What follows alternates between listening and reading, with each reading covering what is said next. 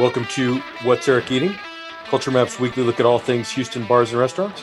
I'm your host, Culture Map food editor Eric Sandler.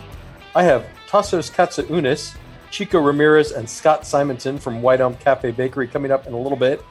Before I introduce my co host this week, I did just want to remind everybody we are recording this podcast remotely. We are following social distancing.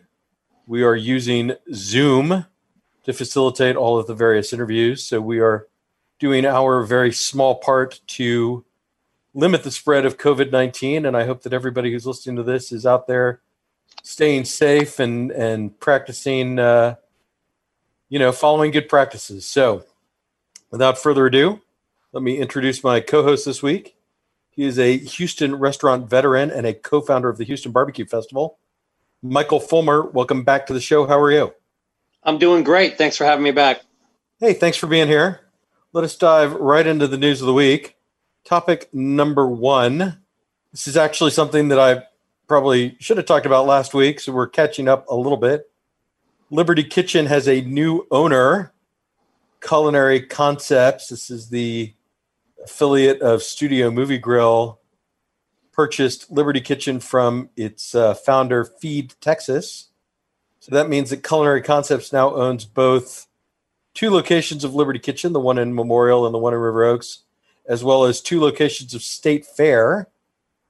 Good news for Liberty Kitchen fans is that Chef Lance Fegans remains the culinary director for Liberty Kitchen. So he's still overseeing the menu and and the dishes and all of that. But it is a fresh start for a restaurant that had closed at the start of the pandemic and had not reopened until very recently. So, Michael, with all that said, let me throw it to you. How do you kind of see Liberty Kitchen, and do you think this is a smart acquisition for culinary concepts? I think it potentially could be a great victory for both of them. Um, Liberty Kitchen is has a the menu's problematic to do to go menu. It's a little pricey, you know. It's going for like the bigger portions, uh, and I can see why they did kind of pivot to the to go style. Um, you know that that a lot of restaurants can't do that, and I think they were one of them that fit into that. Um, they started in the Heights, which was wildly successful, and they're keeping that. Um, and this allows them to rebrand so they can keep their favorites, be loyal to their uh, their regular patrons who have been with them forever, and then start something new. Uh, and then as far as the whole State Fair group, they kind of uh, they're they're getting very valuable locations, uh, and they've been more on the periphery out beyond in the Memorial and now Sugarland area, and so this gives them presence, you know, inside the loop. Uh, so potentially, it could be a great thing for both of them. Yeah, and, and I should say that the original Liberty Kitchen in the Heights at the intersection of Studewood and 11th Feed kept that, and that is going to be rebranded as a new restaurant with a new name and possibly a new concept. Uh, but I do agree with you that there is something about Liberty Kitchen has a pretty devoted following, kind of upscale, southern inspired kind of cuisine. And I always did think that it was kind of a good fit for both River Oaks and the Memorial area. And so I'm I'm glad that it's been uh, rescued, as it were, by the acquisition. Yeah, I, uh, and like I can't speak to what the finances are, but certainly having an acquisition and uh, it gives them a, a, huge cash infusion to to get through this uh, current uh, crisis, as it would be, and uh, potentially come out, you know, really strong. Of course, there is there is one sort of small uh, coincidence associated with both restaurants. They share a founder in the person of Lee Ellis, who was originally part of Feed Texas left that group to start Cherry Pie Hospitality, where he opened State Fair, and then Cherry Pie fell apart. Lee is uh, no longer in Houston, but I always kind of thought of State Fair as like a slightly more casual, slightly more affordable evolution of Liberty Kitchen, and so there is I, you know, it's like it's like Alanis Morissette ironic, where it's it's not really ironic but it, it does isn't that a coincidence don't you think like it's extremely ironic it's extremely yeah. ironic and probably only interesting to you know the people in the industry or interested in the, the whole sort of gossip of ownership uh, i don't think extends beyond that but you know, for people like us, it, uh, it it's not even a head scratcher. It's kind of like just okay. yeah, it's like some weird karmic, you know, inevitability. Like, of of course, these you know these two restaurants that are have this kind of strange shared history are now united under common ownership, even though they were never intended to be, uh, or they were never established to be in that position. No, not at all. And, and this weird circuitous route uh, uh, that they come together on is, is like I said, uh, the irony is rich. All right, let us move on to topic number two. There's a new seafood restaurant coming to the second ward. It is called Acadian Coast. It uh, it brings together some interesting folks. The first one is Bruce Gingrich, who owns uh, a, a, bunch of different restaurants, uh, franchises around Houston, but but it was supposed to be a Corky's barbecue that he was going to open up there on Navigation Boulevard. Corky's has not resonated with Houstonians, so he has pivoted, to use everybody's favorite word.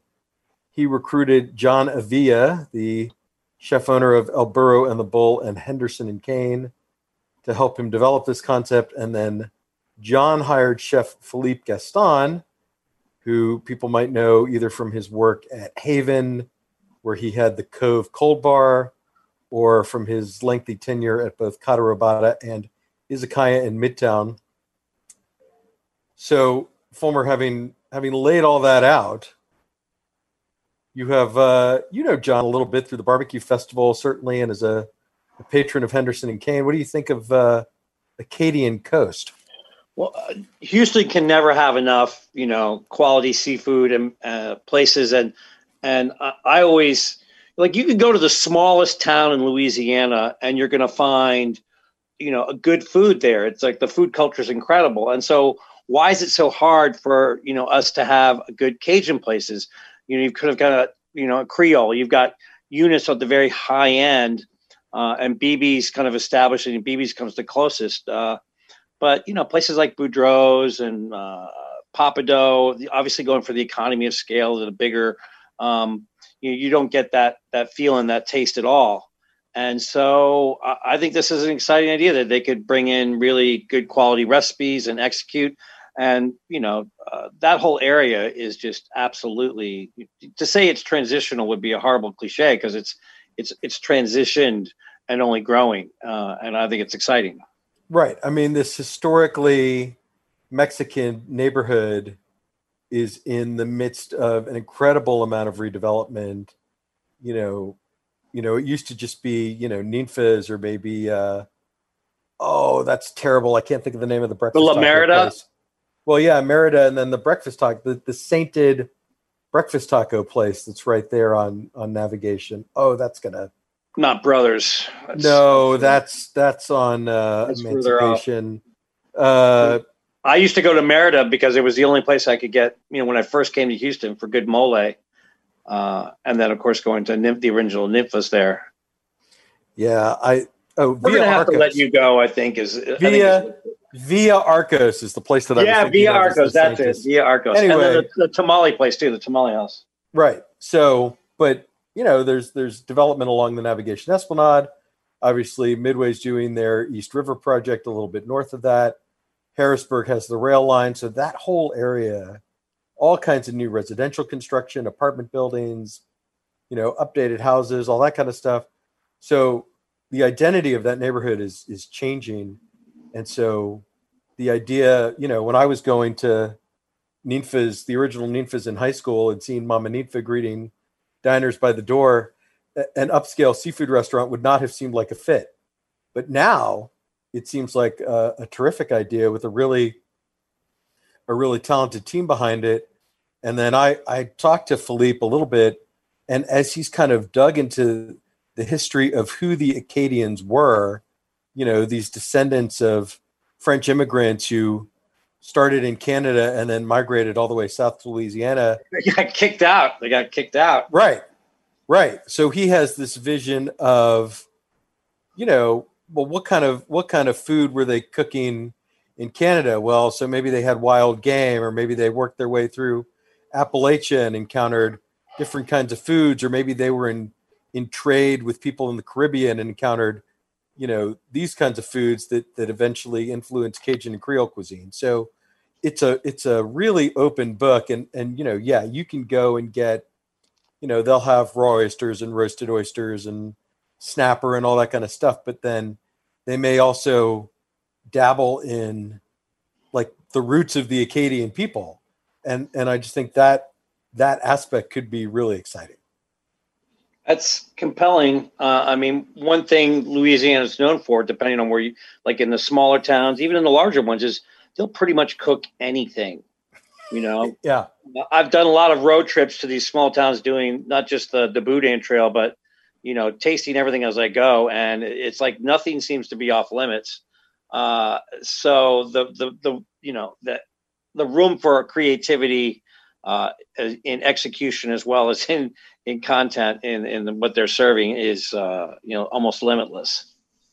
Well, yeah, and then uh, just the other thing is, you know, Philippe has been kind of, you know, been the guy behind the guy for so long, working for other chefs at different successful restaurants, and this is going to kind of be his stage, and he's someone who's kind of been, you know, behind the scenes for a long time, and it'll be really interesting to see what he does when it's, you know, more or less his restaurant. Yeah, well, he, I mean, he pretty much ran Izakaya, you know, and I guess he's at just uh, he's at Cherry Block now with uh, with Jess Timmins and Felice. Uh, Felice. Um, you know, and John has good experience, you know, having run, you know, his places now for several years, both in, in, in now in a brick and mortar as well as in the food halls.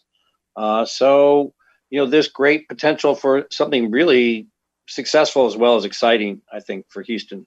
Absolutely. Okay, sorry for the interruption. More of what's Eric eating is coming up here in a second. But first, this is super important. Babe Wine has officially made its way to Texas. Yep, that's right. It's the cute, delicious, take anywhere bubbly wine in a can that pairs well with literally everything, even your grandma's iconic cornbread. Thanks, Grandma. Find our Grigio, Rose, and red wines at HEB, Spec's, Kroger, Walmart, and Target. You're welcome. Now back to the show. Hmm, rose and cornbread. Who would have thought? All right, and then topic number three. Ryan Lachaine, the chef owner of Riel and a frequent guest on this show, has a new, uh, well, ghost kitchen concept, I guess, for lack of a better word, that he has launched out of Riel. It is called Louis. It is a lunch concept for sandwiches uh, built around you know, the butter burger that's been a signature at Riel. And then he's got some sort of Louis specific items, including uh, a chicken parm, a chicken caprese. I know he's doing a, a fish sandwich that uh, I think if we call it a fillet of fish, he'll get a cease and desist letter from the Golden Arches. So we won't call it a fillet of fish, but if you if it reminds you of that sandwich, that's probably not a coincidence. Funny you should mention that.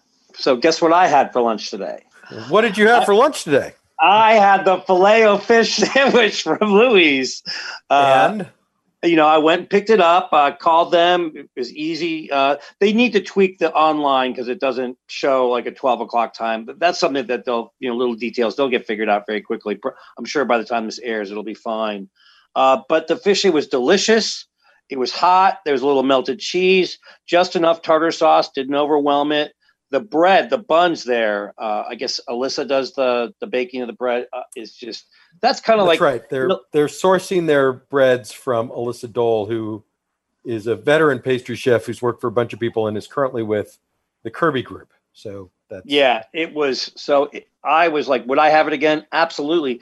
I can't wait to go back and try all the sandwiches. Uh, you know, sandwich culture. There was a, a, for a while there. Houston didn't really have good sandwich culture, which seems like a, a horrible thing to say, uh, but that's been changing over the years, and th- I think this represents a, a, you know a great part of that uh, because their selections are, you know, they're very classic.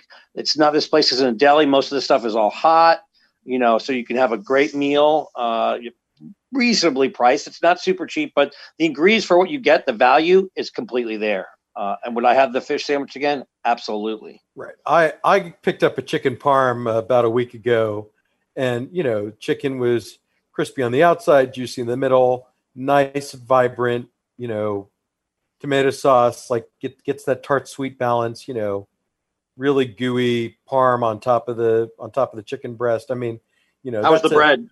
Uh, the bread was good. You know, I by the time I drove it home, you know, obviously that combination will start to get a little bit soggy, but super just flavorful. And, and it's hard to, it's probably hard to screw up a chicken parm sandwich. I mean, that's such a classic combo, but I was, I was really happy with it. And so I have not tried the, the uh, fried fish sandwich, but that is definitely on my radar, as is that uh, chicken caprese. That looks really good. Yeah, and you know, little things like the coleslaw is really good. I'm not, I'm not a mayonnaise person at all. You know, uh, I've been to know and say many derogatory things about it, but uh, this has just a touch of Duke's mayonnaise in it, but it's really crisp. Uh, just great roughage, uh, a nice mix of, uh, of, of julienne vegetables in there. Uh, you know, to say I love the coleslaw, it's usually a phrase that doesn't come out of my mouth, but uh, it was really good. It's something that no one has. I I love the coleslaw. Is something that no one has ever said in the history of the world. Let me just let me just wrap this up with one other thought. Do you think Ryan is kind of on a on a trend here? I mean, do you think that we'll see more chefs with kind of elevated? I wouldn't necessarily call Riel fine dining, but it's definitely, you know, a, a restaurant of quality. Do, do you think we'll see more restaurants kind of doing this where they utilize their their kitchen that may not be running at full capacity right now to kind of have that cheaper alternative, generate a little revenue, generate a little buzz? I think it makes sense for certain neighborhoods and certain restaurants. You know, as you and I both know, it's like really the mid to upper end restaurants are having the biggest problem. This the really high end restaurants really problematic uh, during this this uh, you know during this crisis. Um, and so it, it a big issue isn't even just coming up with a menu like that or trying to distribute it, whether it, it fits their identity you know, or rebranding it. It's uh, also, do you have the labor? I mean, that's a one of the biggest costs for restaurants is labor. And if you're trying to operate, you know, on a limited capacity at night, are you going to bring in more staff to do this other separate menu, or are you just going to say, hey, we need you to do this also? When there, in many cases, they could be, you know, already kind of pushed to a certain stream. So, you know, if they can balance the labor issue, uh, I think it could be successful for a lot of restaurants to do that kind of thing. Absolutely. That does it for the news of the week. We'll be right back with our restaurants of the week. Stick around.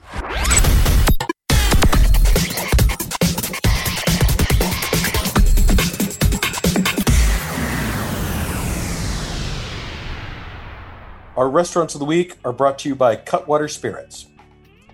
Cutwater Spirits takes their award winning real spirits, uses them to make great cocktails, which they then put into cans so you can easily take them where no cocktail has gone before, even if that's just your own backyard in summer 2020. Cutwater offers a convenient way to enjoy your favorite bar quality cocktail outside of the bar setting. They have a wide variety of over 17 delicious canned cocktails and 20 bottled spirits, so there is something for everyone. The Vodka Mule, Tequila Margarita, Grapefruit Vodka Soda, and Tequila Soda are just a few of their fan favorites. You can find Cutwater locally at Specs, Total Wine, Goody Goody, and more. Visit cutwaterspirits.com for more information. So, Michael, for our restaurants of the week, I want to talk to you about two different places. Let's start with Street to Kitchen. This is a new Thai restaurant in the East End, opened by chef Benchawan Painter, a Thai native who moved to Houston with her husband, Graham. She has worked at both Salt Air Seafood Kitchen and uh, Theodore Rex, among other places, prior to opening Street to Kitchen. Uh, people may recognize her from the Urban Harvest Farmers Market, where Saturday morning she sells Thai omelets. You know, we were talking about Louis, and you said Houston is not known for having a lot of great sandwiches. I, I would also stipulate that Houston is not really known for great Thai food. And so I put it to you is this the Thai restaurant that we've kind of been waiting for? Um, I think it's a good addition. Uh, I would I would agree with you. Like we don't have a, a good rep for a lot of uh, Thai. Um, I mean, there's a Thai place near me. There's two Thai places near me that I never went to just because they were so you know just average. Um, I would go out to Vieng Thai on Long Point, um, you know, or go to Asia Market to get that hybrid. Um, so yeah, we can't have enough. It's great to to see it come. I didn't have the pleasure of having our stuff at the farmers market. I, it certainly, you know, came across my social media quite often, and I started following them before I ever went there, just because it looked so interesting. So when we got a chance to actually try the food, I was, I was, I'll be honest with you, I was blown away by it. Uh, I was blown away by the quality of it. Uh, all the dishes we had, I mean, all of them were good. Um, yeah, no, I, we were we were invited by uh, chef to come try some of what she's been working on, and we had, I would say, most of the menu. Uh, did you have a favorite or two from what we tried? Because I mean, for me, that that red curry with the the chicken and the uh, tofu in it. Yeah, that um, was the the massaman curry. Yeah, what I like what I like what she's doing with that is that there's a touch of heat to it, like you'd expect from Thai food, but it's pretty restrained, you know, for for the area for the market. As you know, like if you go to a Thai place and say, "Hey, I want it hot," guess what? you know they'll make it hot you know and they'll laugh at you when they when they burn you down um, so it's it, it's really accessible i think for anyone to go there. You know you'll get a touch of the heat because you expect that. Like if it was bland then it would be really disappointing but it wasn't. But you know it's that's a, that's an easy personal thing. If you say hey i want it hotter they'll do it. And um, i was i was really impressed by the fried chicken. Uh, it was crisp. It was flavorful. It was moist. Um, I like the little touch of having the the fried shallots kind of embedded into the breading. Uh, it wasn't overwhelming on it, but it was just like just those little touch. Uh, you know, the pad thai, the drunken noodles, and even the Thai tea, I really enjoyed. Yeah, usually, I mean, usually that Thai tea is just a sugary mess, but but this had that kind of. You could actually taste the tea, even with the the sweet condensed milk and the sugar. So I thought, yeah, it, it was actually refreshing without being heavy. You know, uh, right. And then just and to go to go back to your point, that fried chicken, you know, you're right. It's crispy and it's juicy. It wasn't very spicy, but then no, you have your choice of um, her chili cilantro sauce or a sweet chili sauce, and you know, a little dab of that, and there's the heat right there. So you get that you know, especially in in that part of the city. I mean, you're not that far from the original location of Frenchy's, which of course is spicy Creole style fried chicken. So this is this is its own kind of creation. There's a little bit of rice flour in the batter to get that that nice crispy crust, and then those those sauces. You know, if you do want that heat, you know, they're there for you. It's a little bit further down. Was it Harrisburg? I guess uh, is the street. Um, yeah, it's it's Harrisburg. It's like 6500 Harrisburg. So it's it's yeah. in a gas station, and we should say they're really um, they're only doing to go for now, right? They have a little. You order online. They have a drive up window. You get the you get your food. You go home. Uh, it's very it's very simple um, in that sense.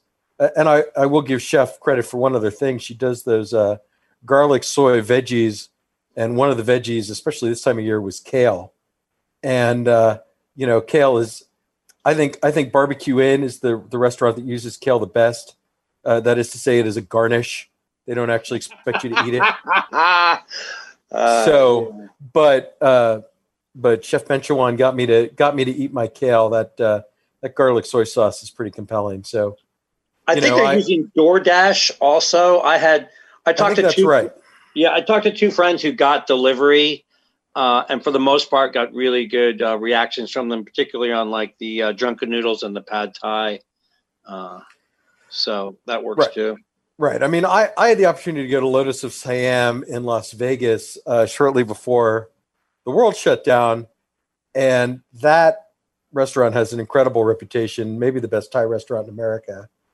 And it just kind of opened my mind up to what the possibilities for this cuisine are. Uh, street to kitchen is is not operating at that level. Uh, I don't think anyone expects it to, but you know, scratch made curries, uh, local produce, very flavorful. Uh, you know, this is a really nice addition. And uh, especially, you know, just talking about Acadian Coast and everything else that's going on uh, on the east side of town, you know, add this into the mix, right? Cool, cool new Thai restaurant, super talented chef, just a, a real boon to the neighborhood. And, and I, I almost hate to use that phrase. You know, you know, they cook from the heart, but it really, I really walked away feeling that like this is like this is something that that's come from her her upbringing, from her childhood. It all tasted so good, uh, and it. I just walked away from that place going, you know what? I really want them to succeed, and I want to be a part of that success. Is and that's you don't I don't get that feeling all the time. That really that strong emotional tie. Uh, I was really kind of surprised by it, and uh, I think that's worth sharing. Absolutely. And then let us talk also about Rosie Cannonball. Uh, not a not a new restaurant, a restaurant that's been open for just about a year now, but a, a place that I really hadn't been to kind of since the start of the pandemic. I'd, I'd gotten to go there uh, once or twice, but I hadn't sat in the dining room. Let me just uh, let me just start to you. What did you think of our dinner at uh, Rosie Cannonball? I thought it was excellent. Um, you know, I made a list of area restaurants that I wanted to to patronize uh, during the, you know when this when the whole uh, pandemic started, when the whole sort of shutdown and reopening, uh, and I've really endeavored to support the local places. Uh, I think I had the I had a Domino's pizza once because I had a free pizza, so I got that. But other than that, I've been able to do that, and they were on the list, but they hadn't reopened, and so going there you know, it's you know when you have that kind of abstract thought, like, oh yeah, I remember that place. It was good. You know, I really enjoyed it. But then you have the food again, and it brings back all of that emotion and, and thoughts about the quality. When you saw just how they executed and the quality of the food, uh, you know, the blistered peppers that have been grown to, uh, you know, blend some of the, take some of the capsaicin out so that you get the flavor but not the heat or not most of the heat a lamb shank that was incredibly tender, but not quite completely falling off the bone. You know, it was just kind of that perfect texture of, I guess, twosomeness. Should I say that? Yeah. Um, well, I, you know what, I, I was thinking about this, you know, in, in barbecue pork ribs, right? Um, especially in Texas, we don't like them quite fall off the bone. We like them with a little bit of pull. Correct. And that was kind of the texture for the lamb shank, right? You can you can go to places where they cook the lamb shank and it just it falls apart at the at the slightest graze of a fork. Uh, this kept more of its texture, and I thought made for maybe a more satisfying eating experience because of that. Right? Showed showed off some of the technique of uh, Felipe Riccio and his crew. To be sure, and you get you really get the lamb flavor, but it wasn't at all. You know, I don't want to impress upon anyone that was gamey at all. It was just, it was really perfect. And then the, you know, the crisp vegetables with it. Uh, oh God, I could, I could eat that every week. Yeah, I, I could eat a lot of that. And then even, you know, we got a little fig and speck tartine to starter, you know, as a starter. And certainly, you know, the toast thing is become kind of cliche, but when, you know, the bread is that good and figs are in season and the quality of the speck is good, you know, what's not to love? Yeah, it, it tasted as good as it looked. Uh, once again, getting like those great Texas mission figs. Oh man, so good. And then, you know, to the to the credit of the, the pastry department, they made you a, a pavlova believer. Yeah, yeah. I always look at pavlova and like, uh, this looks like something I should put in my bathroom or something uh, you know, it never has that kind of strong visual appeal because it just looks like a, a white orb of styrofoam. Um, and, you know, without any kind of counterbalance of flavor or texture, it, it tastes that way, but not this one. Having that, that, that peach sorbet, having the, the raspberry coulis in there, just enough acid. God, uh, it, it really did make me a believer. And there's nothing like having a dish that you're almost predisposed to not liking. I, I pretty much was. And then they win you over it tastes even better that way. Right. Sweet tart, you know, crispy pavlova, you know, the creamy peach sorbet. So you get that contrast of, you know, hot, cold, different textures, different flavors. Uh, yeah. It's a it's a really impressive dessert. I remember it was on the opening menu at Rosie Cannonball. You know, they took it off when peaches went out of season, even though I understood the decision, I was still mad about it. You know, kind of how dare you? Um, and so I was really glad to see it back on the menu, and I'm and I'm glad that we we finished our meal that way. Yeah, yeah. The pavlovas I've had before have been pretty one note and boring, and this was anything but. But at the same time, it wasn't like you know they weren't stretching the boundaries and going crazy with it. Uh, it was real basic, but it was fantastic. Yeah, and I think that's kind of the whole secret to Rosie Cannonball is, you know, great ingredients, solid technique, don't fuck it up. Yeah, taking in kind of the Basque, Italian, French areas, which of course those areas are known for having kind of standard recipes that are a little different in every town. And you could see that that obviously the chef and or owner or whoever's R&D these recipes had done that. You know, this isn't something where they opened a book. I, I, it really does taste like something like someone's traveled to a town and said, you know what, this is the one. This is the one we're going to do. And it, it really tastes like that. Absolutely. All right. Michael Fulmer, thank you very much. Hey, thanks for having me. And I'll be right back with the team from White Elm Cafe Bakery. Stick around.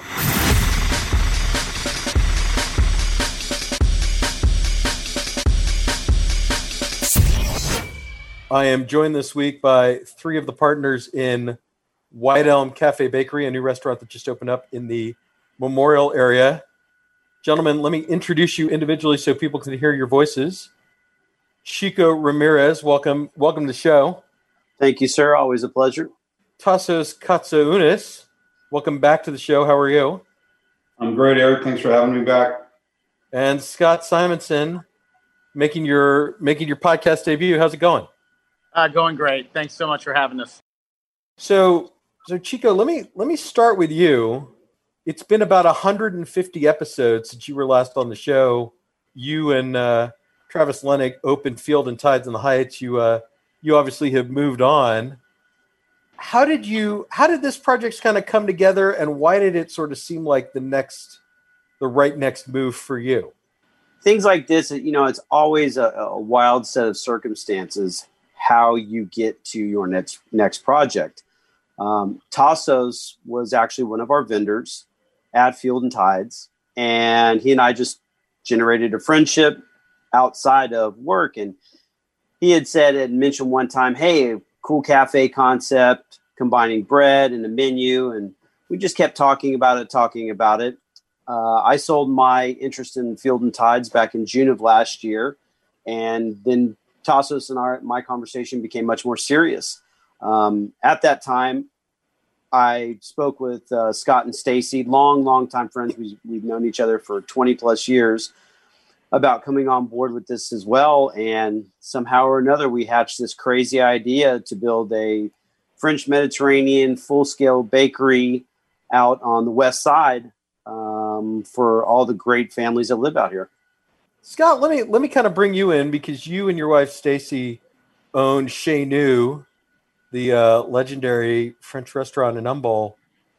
You know, Chico comes to you and he's like, "Hey, I want to open a restaurant in in Memorial." What did, how did you kind of see your role in in bringing this project to life?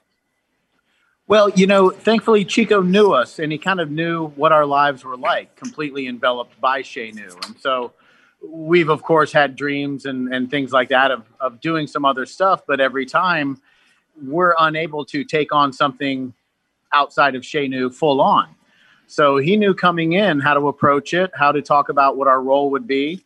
And uh, that was really it because we knew that we wouldn't get pulled away from what's most important, and that's Chez Nous. Uh, so thankfully, we were able to develop a lot of the recipes and things like that in our kitchen there uh, as well during this COVID and the shutdown, we actually really fine tuned things with our curbside and, and pop ups we were doing. So, I guess one of the few blessings that comes out of this uh, is we were able to really uh, get into the recipes for White Elm uh, without sacrificing what we were doing at Chez Nous. And then, Tasos, let me let me bring you into the mix here. I mean, you when you were on the show, you you were sort of talking about you know, maybe a bakery that kind of sells pastries and Greek coffee. Uh, obviously, this is considerably more ambitious than that with a full service, full savory menu, liquor license, the whole thing. What about this appealed to you you know, working with Chico and Scott instead of maybe going out on your own for a like a Breadman branded cafe? Yeah, it's it's really you know the partnership for me, Eric. Um, you know, Chico with his tenure in the industry and his track record of success, and you look at you know Scott and Stacy, who are obviously very talented, and I think that speaks to our menu. And with their experience and tenure with Chez Nous and Chez Nous success, you bring in a guy like me who is a commercial bakery owner in a previous life, you know, a desk jockey working in a, in a consulting firm to take on something like White Elm or even a, a counter with a coffee program and some baked goods still takes a lot of work and effort. And so for me, when Chico and I realized we had a more serious conversation, I got really excited to know that I'm going to have some of the best in the industry to partner with to bring something that's even more special uh, and more of an offering uh, to now in Memorial. So it was a no brainer for me, uh, honestly. I'm very, very happy uh, to be part of this group. Scott, let me let me bring you let me bring this back to you a little bit because I you know, I had I had dinner with you guys last week and I was talking to my friend about where does this restaurant fit in, right? Because it's you know, when when I think about kind of the quintessential Houston neighborhood cafe, I think about you know, maybe Barnaby's, which is very much, you know, salads, burgers, steaks, like very all American, very classic. You know, you guys are kind of going on your own. You, I mean, you do some of that stuff, but but at the same time, I mean, there's an octopus appetizer, there's a duck banh mi, you know, there's a thirty-one dollar piece of snapper, and it's all delicious and it's all absolutely worth eating. But but sort of, how did you how did you conceive of this? Because it, it seems like you're kind of you're kind of high low and you're also kind of you know maybe choose your own adventure in the sense that if you want to go like hardcore food lover you can do that or if you just want like a quick lunch you can do that too yeah i mean you know the thought on that is uh, the fact that the the customer is so much more educated now i mean Chez Nous is 35 years old so we you know we're not stuck in the same menu now we have our classics but we have so much technique that is old school and working with that for so long, we know the way we can turn that into comfort or comfortable uh, cuisine. Now, uh, again, that type of cafe that we're doing, uh, sure, it's not a typical cafe. Uh, but again, to bring that sort of uh, culinary expertise, not tooting our own horn, but the techniques uh, into the kitchen so that we can make a better product, that's exactly what we wanted a gun for. Uh, we've done, you know, our own sandwiches and things like that at home, and using something that we've, you know, brining our own turkey, brining the ham, making our own ham, so to speak. That's that's the level that we wanted to take it to, not just a uh, a second thought and okay, we'll throw a ham sandwich on there. Uh, so that's really where that came from was utilizing the finer techniques because in French fine dining, you know, you put a lot of dresses on things, and really, it's it's peasant cooking, as Chef Brach taught us from the beginning. It's utilizing what you have, it's making the most of everything that you have and using all that product, and then getting very clever with it. So it's just the same thing, just taking the tablecloths off the tables. And then Chico, let me let me ask you about this. I mean, you had to you have business partners who have their own establishments that they want to run. I mean, obviously no one no one expects to see their Tasos or Scott and Stacy in the dining room every night. So how did you kind of knowing that put together a team that can execute this vision on a day in and day out basis?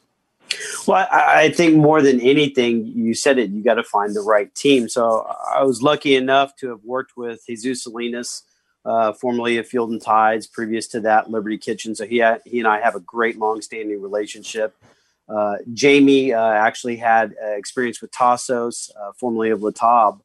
So those two right there providing a major backbone in the kitchen. Um, looking at front of the house, again, Tasos had met uh, Richard Brown, former AGM of Garden Grace, and had spoken highly of him. We got the opportunity to meet on a number of occasions and just really found, uh, you know, just a great relationship right off the bat with him. For me, it's oversight. For me, it's making sure that all the pieces are in place and allowing the team members to do what they do, which is utilize their experience and their knowledge uh, and their professionalism to deliver the end product, which is what we're shooting for. And Tasso, let's talk about kind of your contribution to this menu because I think, you know, people maybe have been buying Breadman breads at, at Whole Foods or at uh, various HEB outposts, or maybe they know you from the farmers market, but you're you're doing a range of uh, a broader mix of uh, breads and pastries maybe than people might expect.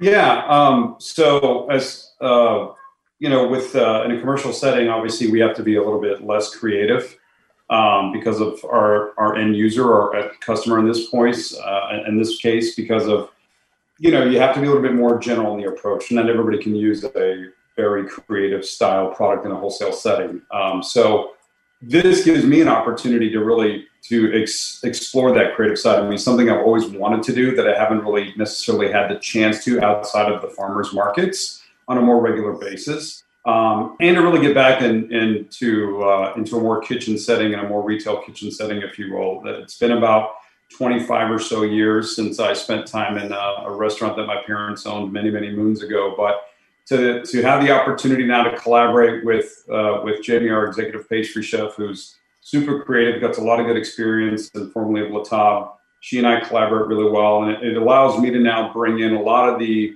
family-driven restaurant or uh, recipes that I've experienced and had growing up, and now kind of bringing that to the community and getting uh, an opportunity to uh, to work with Jamie on that. But it's for me, it's just making uh, creative but yet approachable uh, baked goods, breads, etc., and introducing that to to the community. I'm also taking a uh, an educational approach to this too. In other words, educating the community of like really good artisan bread, what it's supposed to look like, the color of it, the caramelization, um, different products like from uh, my background being Greek to introduce them to this side of town that may or may not have had access to it in the past. And so I'm really excited to be able to again kind of expand on my creativity.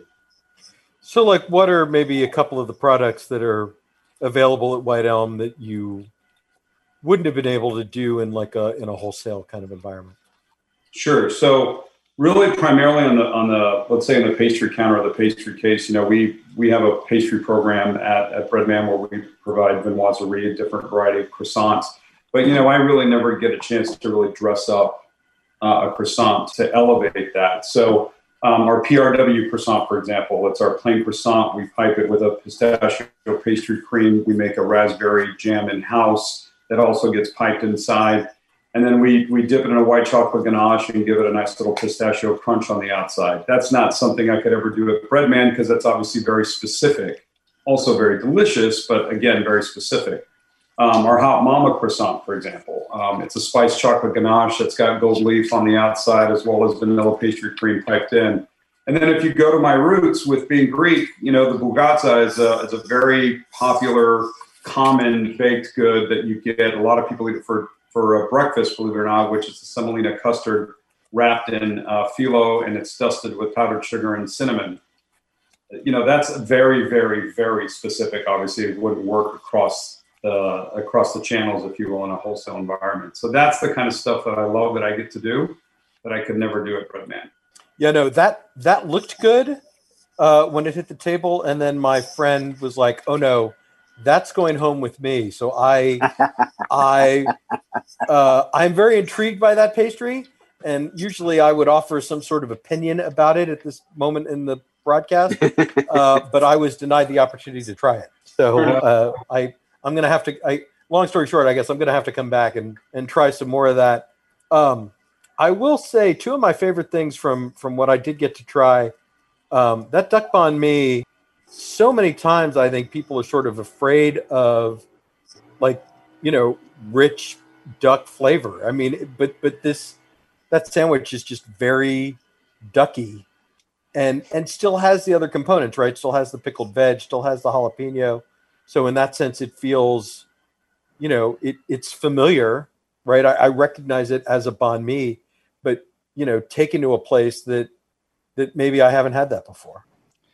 Well, that's exactly what we were hoping for. That's perfect response. So yeah, we, you know, again, working with these ingredients and, and part of the reason as well we cross utilize so having duck confit prepped in house all the time we're able to have duck fat all the time which plays a part in our pomme frites uh, just putting that little extra nudge on a lot of these menu items that they might not get somewhere else because we know uh, how to again address our mise en place, knowing what we have in house, knowing what we can cross utilize. That makes it our, our toolbox becomes that much sharper. Uh, we're able to again make something a little more clever and yeah again I, am glad you like that i'm glad you got it I, that's what we're hoping is that a lot of people will get this uh, that a sandwich just isn't a sandwich we can take it to the next level well and and the pomme frites are the other the other one that that sort of came to mind i you know, there's so many, there, you know, there's a lot of like generic frozen French fries out there. So to have them that are crispy on the outside and soft in the middle and, and fried in duck fat, you know, I, I don't have like a, I don't have any great insight to share with the people that are listening to this other than that these are really outstanding French fries and people should go eat them. Excellent. Well, thank, thank yeah, yeah, thank you. So Scott, maybe what are what are maybe one of the other two um, items on the menu that you're particularly excited about or, or sort of excited to share with people? Well, I mean, you know, like any large family and with a lot of children, you love them all. Um, some of the more creative, creative and clever ones uh, we like are, you know, getting into uh, the sweet potato lasagna, having something that's a comfort food without doing a pasta lasagna, but uh, kind of stealing from the French potato gratin, uh, dauphinoise, lyonnaise, all of those types. We kind of combined it and utilize it to make a lasagna. So, in a bakery, having something that is gluten free uh, is a start. Uh, it's vegetarian, yet another good option here, so that people can eat a little bit healthier. And that's kind of where that came from was having a, a big hearty lasagna flavor uh, without being weighed down for the rest of the day. Um, some of the others, I mean, again, I, I love making the soups. We've handcrafted our soups at Chez obviously, for the entire time. And, you know, bringing something that's uh, well crafted, homemade, uh, that's something we really love too, making all the stocks in house, so cross utilizing.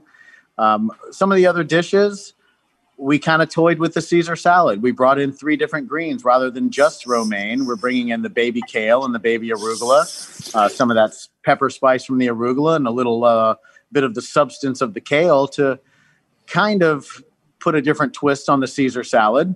Uh, it's still our classic dressing with a coddled egg and anchovy. Um, and, and, then again, you get into the entrees uh, where we do the filet mignon, but we're serving it rather than a sauce, we're doing a bone marrow butter. Uh, and that bone marrow butter, it's a you know a compound butter that we make in house, roasting the bone marrow, and we'll also use that on top of the the Neil Michael Heller burger. Uh, that's a big one for us. So adding an extra boost of flavor, and you know, cheating with the French, uh, using that butter and bone marrow, and really jazzing it up. Um, it's kind of the way we used to do a Kobe beef hamburger at Chez Nous with seared foie gras on top of it, just you know, over the top with black truffles and bordelaise. So we wanted to kind of take our burger to the next level without being over the top with foie gras. So that's where the bone marrow butter came in. Yeah, and then Chico, let me let me ask you kind of about the pizza because I'm I was looking at the toppings and it, it doesn't look like you're doing plain cheese and you're certainly not doing pepperoni you're about a week into this. What's that been like with customers? Are they, oh, are they I mean, intrigued by the pizzas, or are they like, uh, this is great, but I want, you know, I want sausage and peppers? No, I, in actuality, the response from the customers has been fantastic. Our biggest selling pizza is uh, the Greek pizza, which features the lamb meatballs on top. Again, the duck. Hard to go wrong with duck, but we've got a pizza that has duck confit on top. Um, we've got a vegetarian style pizza uh, featuring uh, roasted cauliflower. Uh, it, it's just we our focus again, kind of echoing what both Tasos and Scott said, was taking this to the next level, delivering what the expectation is, but taking that expectation up a notch with chef-driven products uh, that are really going to blow people's minds. And you know, I I kind of floated better than Barnaby's is kind of uh, you know my expectations for maybe what you might be trying to achieve, but but you probably you probably put that a different way. I mean, what do you what do you kind of see as the goal for this in, in terms of where it is in the market and kind of how you want people to respond to it? Well, you have to wonder, you know, we kind of fill a niche in the marketplace that for us we saw as an opportunity. You don't really have an existing full scale bakery that can produce breads and pastries, along with a full scale, full service menu that is chef driven currently.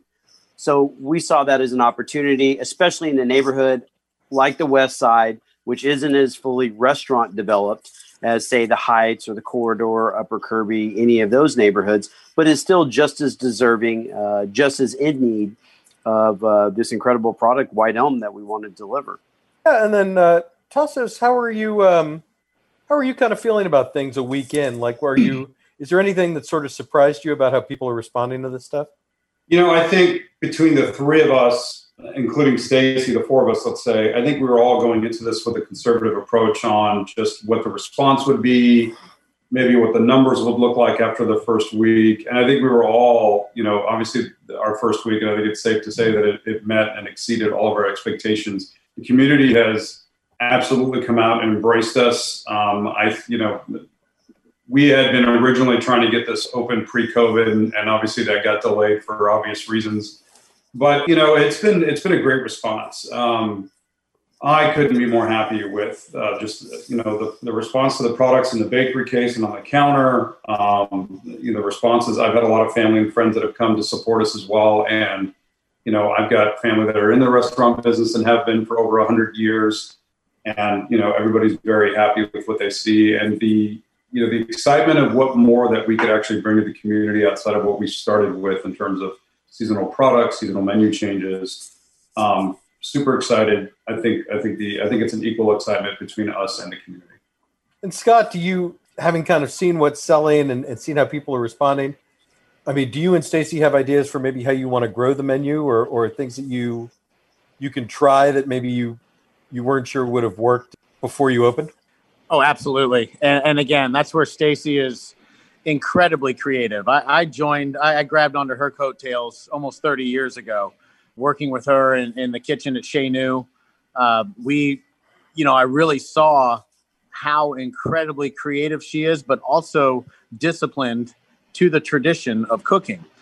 And she's able to take, you know, she's really the mastermind behind all the savory. I am her sous chef. I've been that way forever. Now, we can take that and I can take her creativity and put it into function. So we don't have to have four sous chefs running around here. Uh, we can put it into practical form, create the recipes for repetition, consistency, and quality. Um, so yeah, we've we've already got a book. I mean, we're ready to go with a number of different items. We've even looked at you know in different areas as we might get uh, you know territorial and be able to put some different products out uh, that appeal to different areas in the city. So we're uh, we're definitely ready. Um, we've got an arsenal of product, and again, Stacy just keeps creating. And lucky for me, I get to try them all out at home. so give me a sneak peek. What's like? Uh, what's one thing you think we'll see on we'll see on the menu, maybe as a special in the next uh, two, three, four weeks? Well, she gets a great tumbled pork ribeye uh, for you know, we'll get into a, a pork ribeye. Some of the others, I mean, we've talked about doing some of the braised dishes. We love bringing the lamb in with the Greek influence, uh, bringing in not just you know a traditional lamb shank, but uh, jazzing that up a little bit, but using those old world techniques of braising. Uh, the brunch items are going to be outstanding when you see those. We're really excited about some of that. Uh, a, a, sweet whipped ricotta for a strawberry tartine. Um, so yeah, I mean, she's. I won't let loose of too many. We want to keep you guys, you know, waiting and anticipating. Yeah. So so Chico, what are you thinking? I mean, uh, obviously brunch is in the plans, and and it seems like a no brainer uh, given the the pastry program and the overall concept. Uh, roughly, when do you think we'll roll that out? We are targeting uh, the weekend, I believe, of the 29th of this month to get started with brunch. We'll run uh, brunch service from 10 in the morning until three in the afternoon, both Saturday and Sunday. Saturday we'll kick over at three to the regular menu. Sunday we'll go ahead and uh, in service at three o'clock and let the restaurant and the staff take a break. Sunday evening, uh, we're also going to uh, add additional hours on the front side in the coming weeks. opening at 8 a.m. rather than 10 a.m. Obviously, we all know how hard uh, it is right now to staff restaurants. Um, so much going on in the world, and th- it's been a struggle for us. Uh, I'm not going to lie about it. We are actively searching for uh, front of house staff members. We, we were very blessed to get the original team that we had in place before we started this, um, and then through them bring on other uh, team members uh, in back of house, both with the bakery and with the kitchen. But uh, we look forward to. I mean, it's fun because instead of rolling everything out in one shot, we get the opportunity to uh, blow people away with one section and then move on to the next section, and then move on to the next section. So we're looking forward to it.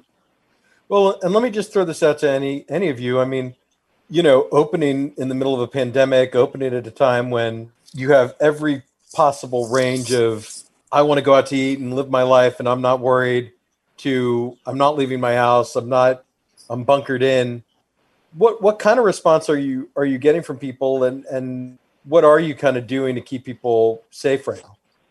I'd say that the vast majority of folks that have come into the restaurant are 100% open to getting back to normal, are 100% open to dining out.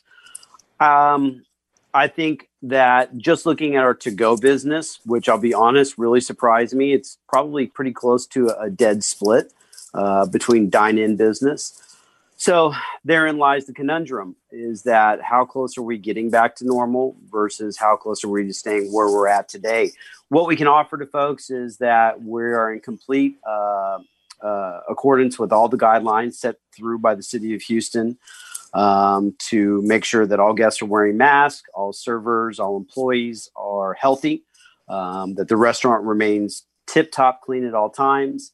Past that, we would just encourage folks come on out, check us out. Even if it's just for to go business, you can order online. You don't have to speak to anybody in the restaurant. Um, you can pick up your food here. We're still actively searching for a, a uh, delivery partner. I'll be honest with you. The margins that a lot of the delivery companies ask for uh, are uh, exorbitant and erode any profit margin, making it almost uh, unobtainable to utilize them, which is a tough. It's a tough thing. I'm sure a lot of uh, my peers in the business would probably agree with that. But like I said, there's a lot of opportunities for us to grow outside of this. We've already seen requests for bulk orders uh, for baked goods, for pastry goods. We have seen bulk orders for pizzas already going out the door. So, really, for us, it's less about trying to reinvent the wheel or create new opportunities, but just listening to the customers and taking it all in and kind of going with the flow. I, I got to say, if you're, I, I would be very amused if you're doing like bulk pizza orders for little league teams because the idea of like a whole bunch of kids chowing down on lamb meatballs and duck confit. You know, I don't I don't have kids, but that's that's the kind of those are the kind of kids I want in my life. There you go. Absolutely. Absolutely. My little, my little Greek babies love that Greek pizza, so maybe we're biased, but well, and if I could expand on that a little bit, you know, as far as the cuisine, it's something we had all talked about at the beginning, and the you know the pastries for sure and the savory food they're all you know 90% of the savory is built to travel. You know 100% of the pastries are built to travel. And that was the thought even going in before we knew what covid would be. Um, so that's been a real pleasure to see to open up with that and see all right let's see how this works. Let's see how it travels how we're boxing up. And it's been right where we hoped it would be. Yeah i mean was that I mean, was that kind of a consideration when you were putting this together? Like that the food was going to have to travel and that you, you know, would have to prepare it in such a way that it, it could go in a box for 15 minutes? Absolutely. I mean, we've, I told Chico the other day, we've used more to go boxes this week than we have in a year at Chez Nous. Uh, we're used to doing food that is not built to travel. Uh, of course, you won't see the souffles here. You know, you're not going to see the escargot, but that's the absolutely that was the mindset going in was to make sure that we make food that's going to taste great when they get home and either have to reheat it or uh, eat as they go. So, uh, yeah, hundred percent. That's what we wanted to be ready for. Well, then, and Chico Scott did said that they are thinking about different dishes that might serve different parts of Houston. So, uh, I, of course, I have to ask you, you know, do you do you see this concept expanding to multiple locations? Oh, absolutely. Absolutely. We spent enough time in developing it, partially somewhat thanks to COVID, so that we really could dot our I's and cross our T's.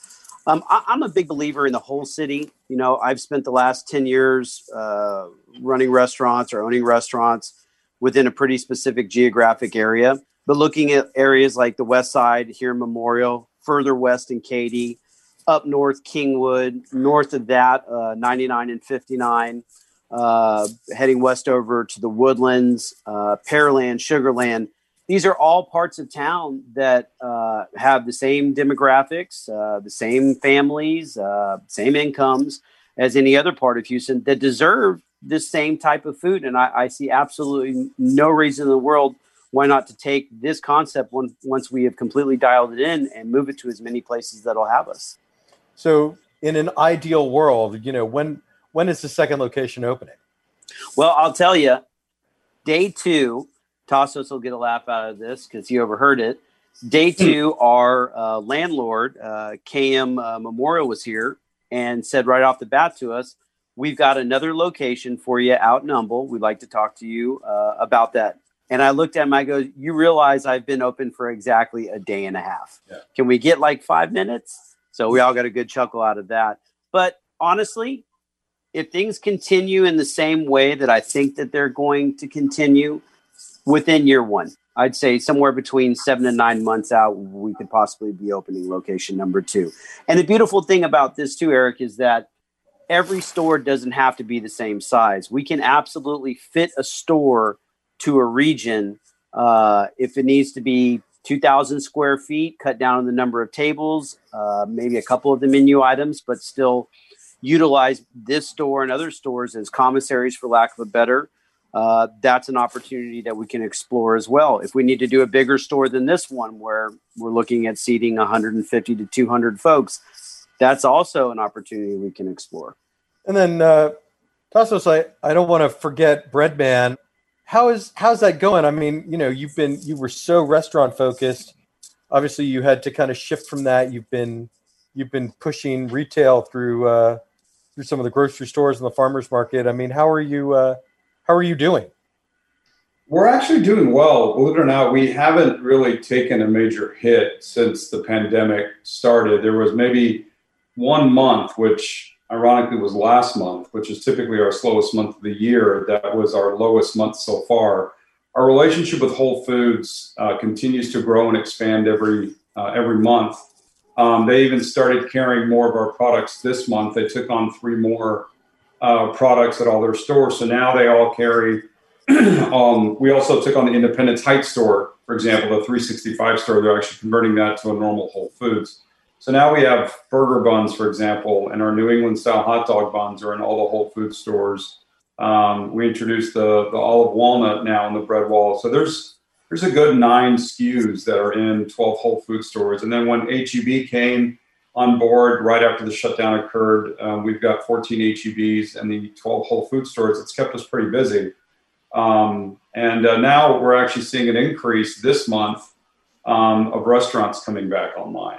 Um, a majority of our business, like you put it, 78% of it to be exact, were, were restaurants pre COVID. And we've been fortunate with our grocery retail partners now, including HEB. Uh, and there's a good possibility another one could be coming on soon, which I will not say who yet.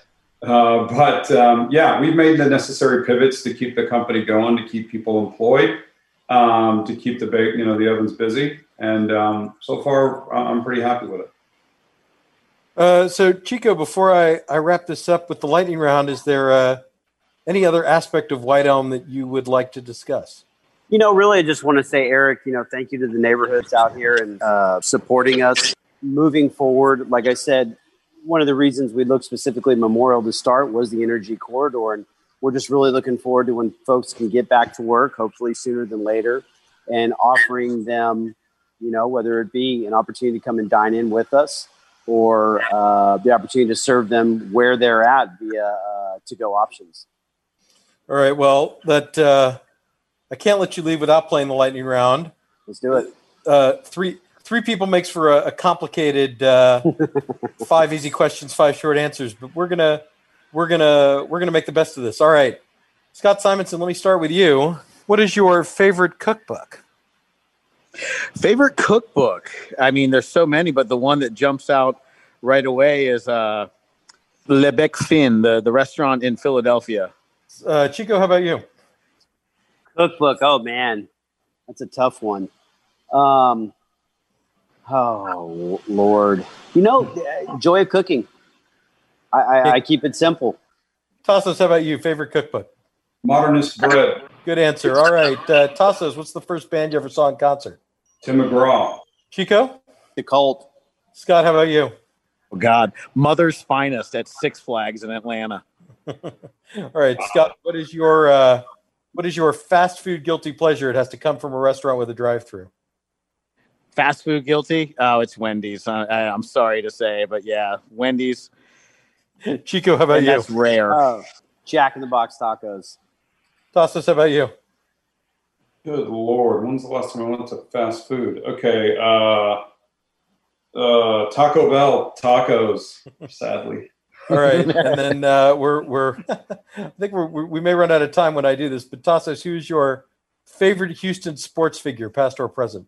well, there's no present. Forgive me because I'm not a Houstonian. Uh, present. Uh, I'm an Altuve fan. I like Jose. Chico, how about you? Uh, Mad Max. That's a great answer. Uh, Scott, how about you? Oh, God. Akeem the Dream, baby. All right, gentlemen, uh, we are running out of time, so I'm going to cut it at four questions. And uh, Chico, give us the website for White Elm Cafe Bakery. WhiteElmBakery.com. All one word. Gentlemen, thank you so much for doing this. Pleasure as always. Thanks, Eric. You can follow me on Instagram at Eric Sandler.